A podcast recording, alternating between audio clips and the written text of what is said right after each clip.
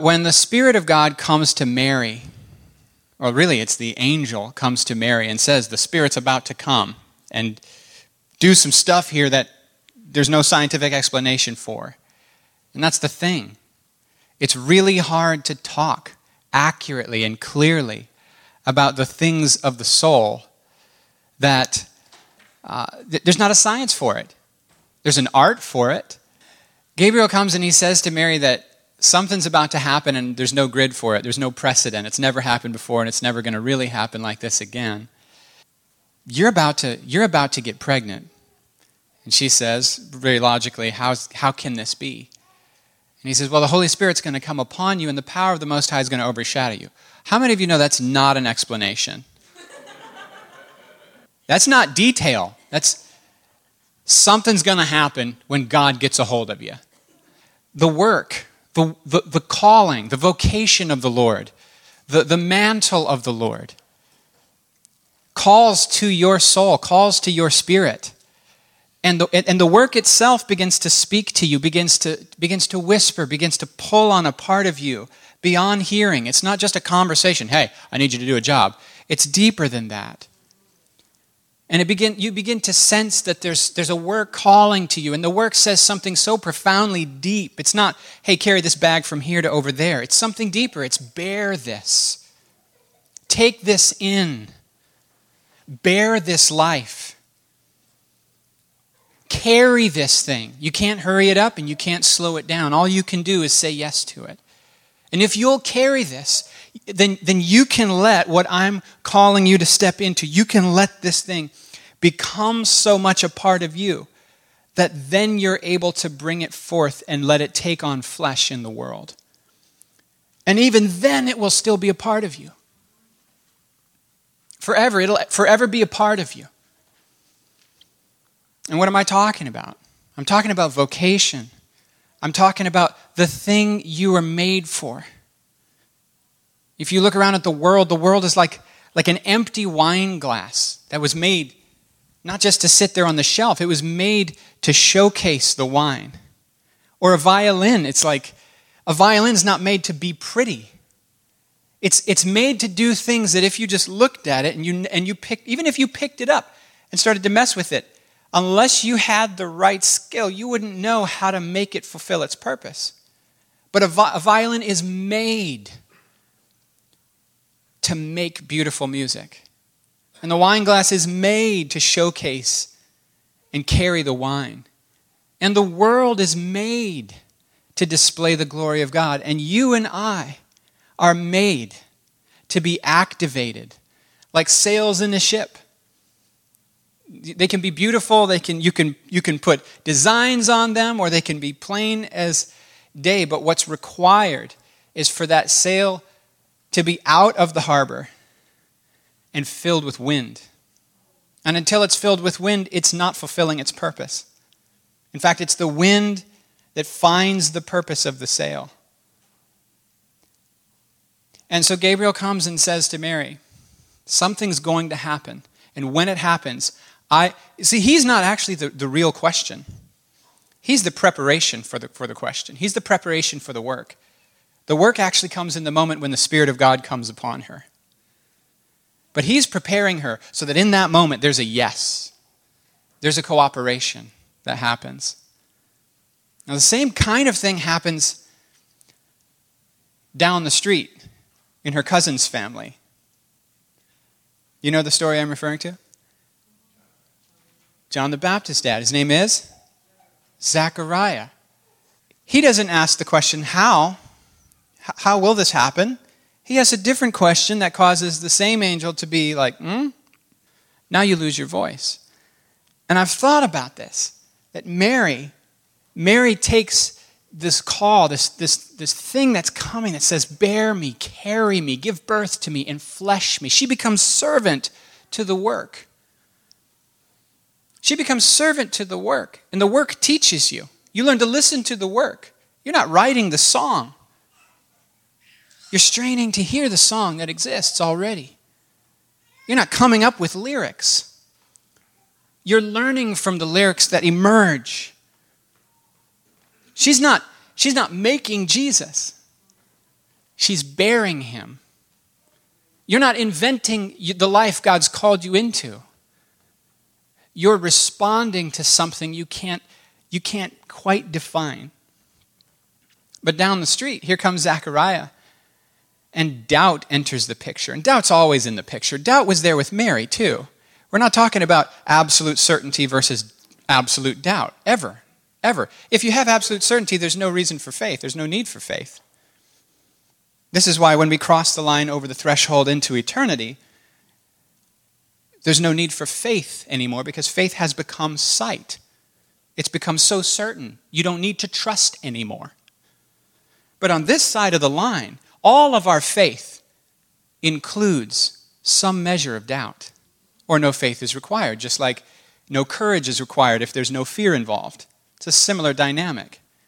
So down the street is Zechariah, and the angel comes to him and says, You're going to have a son too. And he experiences doubt. And what doubt, if it crosses a threshold, will do is it will steal your voice. When you become so clouded with, a, with enough doubt, you, you're immobilized.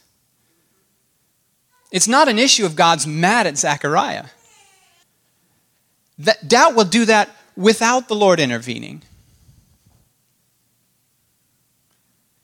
If you get enough, see, it's such, such an, and the things of the Spirit sometimes are so subtle, and sometimes our faith is so small that we have to protect what the Lord's given to us and not even tell a soul.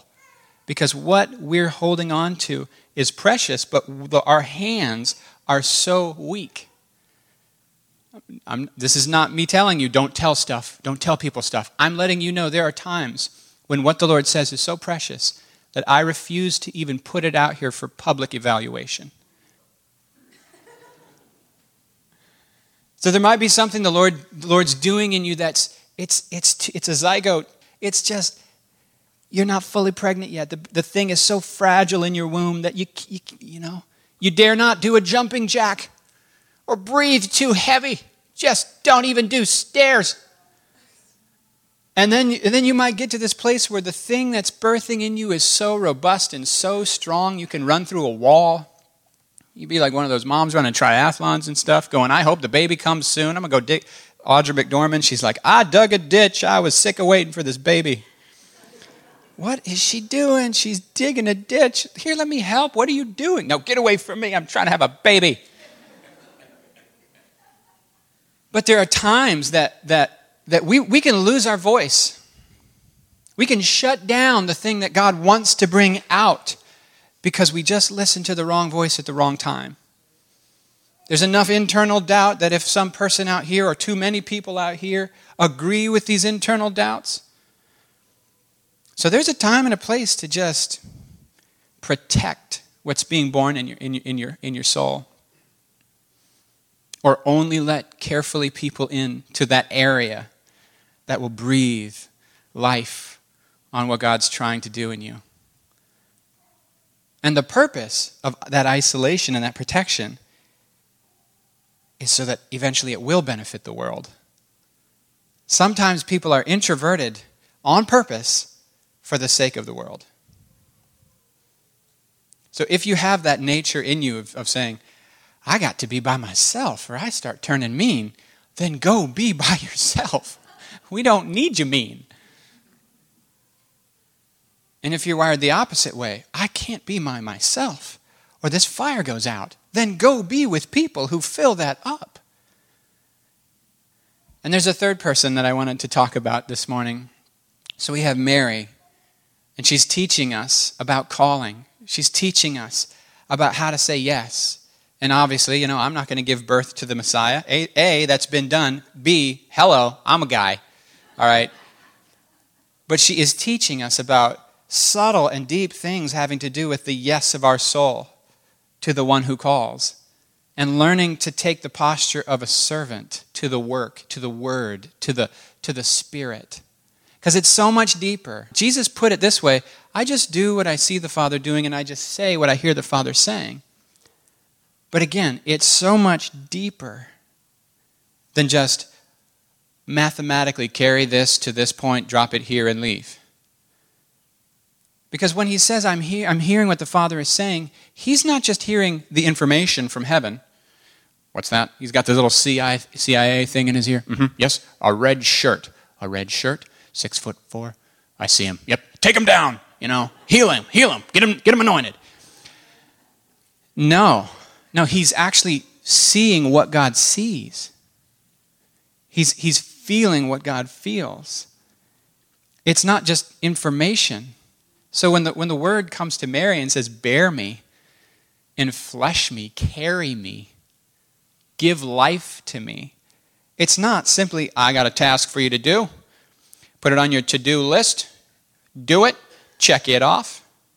No, it becomes her. It becomes her. And now, this, just like all parents, a part of you now walks around, a part of your heart now walks around totally vulnerable to the world. Anyone? No one here knows what I'm talking about? And I think sometimes, what have I done? I've just taken, I've done that six times, which statistically and probabilistically makes it more likely that I'm now going to experience even more hardship and heartache. And then I think, why would I think like that? That's a useless way to think. I've multiplied my love. A third person that I wanted to talk about is Simeon at the temple. Do you remember Simeon and Anna at the temple? So Jesus is now a baby, and they bring him to the temple to get him sort of the Jewish version of like a baby dedication service. They want to present him before the Lord. And Simeon and Anna are constantly prophesying and praying. They're, they're, you know, they're sort of the charismatics of these early scenes. Anna's always in the temple fasting and praying, and both of them have their eyes on the horizon going, the Messiah is coming soon, and we can sense it. And when he comes, it's going to change everything. Because the hope of the world hangs on this baby, this promised, promised person. And Simeon, now, again, we don't get detail. Don't you want detail? Don't you want to sit down with Simeon and it says, Now it had been revealed, the Holy Spirit had revealed to him that he would not die until he had seen the Lord's anointed. And I'm like, How? Ezekiel, and the word and the Lord spoke to me and said, Son of man. And I'm like, hold on, slow down, back up. How did he speak? Did he speak audibly in your ear, like Ravi, Kandal, where you feel the breath on your skin? Did he speak in the small voice in your, in your heart? Did he speak like you do most of the time to me, as just a sense of knowing? Did you get visual stimulus across the front of your lens, like in the imagination, the, your mind's eye? Were you in a vision? Were you in a trance? Come on, I need the details, son. It really bothers me that I don't get them. But somehow or another, and we don't get the details, it had been revealed to him that he would not physically die until he saw. And so here comes baby Jesus with his parents. Well, here comes his parents carrying baby Jesus. And Simeon, the same way that we don't get to know how he heard the Lord say, You won't die until, we don't get to know how he recognized. How do you know when you're supposed to go across the aisle at the supermarket and pray for that person, and that if you didn't, it would be disobedience? How do you know? I don't know how I know. I just know that I know. You know what I'm saying? Some of you do, and some of you are like, I don't know, and that's annoying. And then at the end, he, he sees the baby, and what he says is, Now dismiss your servant in peace, for mine eyes have seen. In other words, Ida can die now.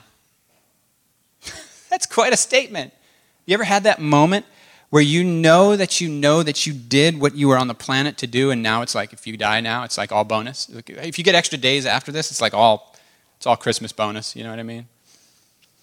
There's this musician, jazz musician, and he had a night where he was. You know, jazz is mostly improvisational, but they're highly prepared because you can only improvise with integrity if you're prepared with discipline. Yeah, you can only improvise with integrity if you prepare with discipline. And so they're not up there winging it. They've been woodshedding five times as long as the people who do everything by memory, memorization. And so he's up there and he is playing. I think he was a trumpet player. And he's up there and he's, could have been Coltrane. I think it might have been, I don't know who it was. Come on, help me out here, Lord. Then who plays trumpet? Let's pretend it was a sax player named Coltrane. And he's playing this set in this small club, tiny club, right? Nobody notices, small group of people. But at the end, as he's walking off in Latin, he says, Nunc dimittis, now dismiss your servant in peace.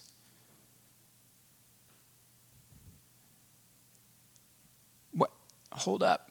He gets it. What he's saying is, in that moment, in that tiny club with just a few handful of people, he played with such a unity of soul, body, and spirit. He's a man of faith. Who knows that even though he never mentioned the name Jesus or even used words, that he was the, the hand of the Lord. He was expressing something about the glory of the Lord. He was being that violin or that wine glass.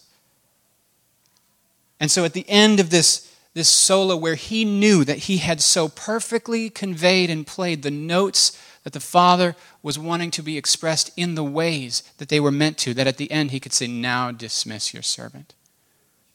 It was Coltrane. I like that. Now dismiss your servant in peace, for mine eyes have seen. Like Mary, the work comes to us, or the word, or the spirit, or the call comes to us. We don't manage it. We don't push it around. We learn to listen to the work, and we have to listen to our heart to listen to the work because that's where, our, where it speaks. And we learn to bear it and take it in, and it becomes a part of us, and then we bring it forth for the world. And the whole process is intensely vulnerable. And we're so involved, we're so engaged. We're not objective, nor are we protected. It's all risky. And we're not certain, we're not sure but we are stepping out in faith. And if we're too clouded by doubt, we lose our voice. But if we walk in it and we let it do its thing, we might get to that place where one day we can say, Now dismiss your servant in peace. My eyes have seen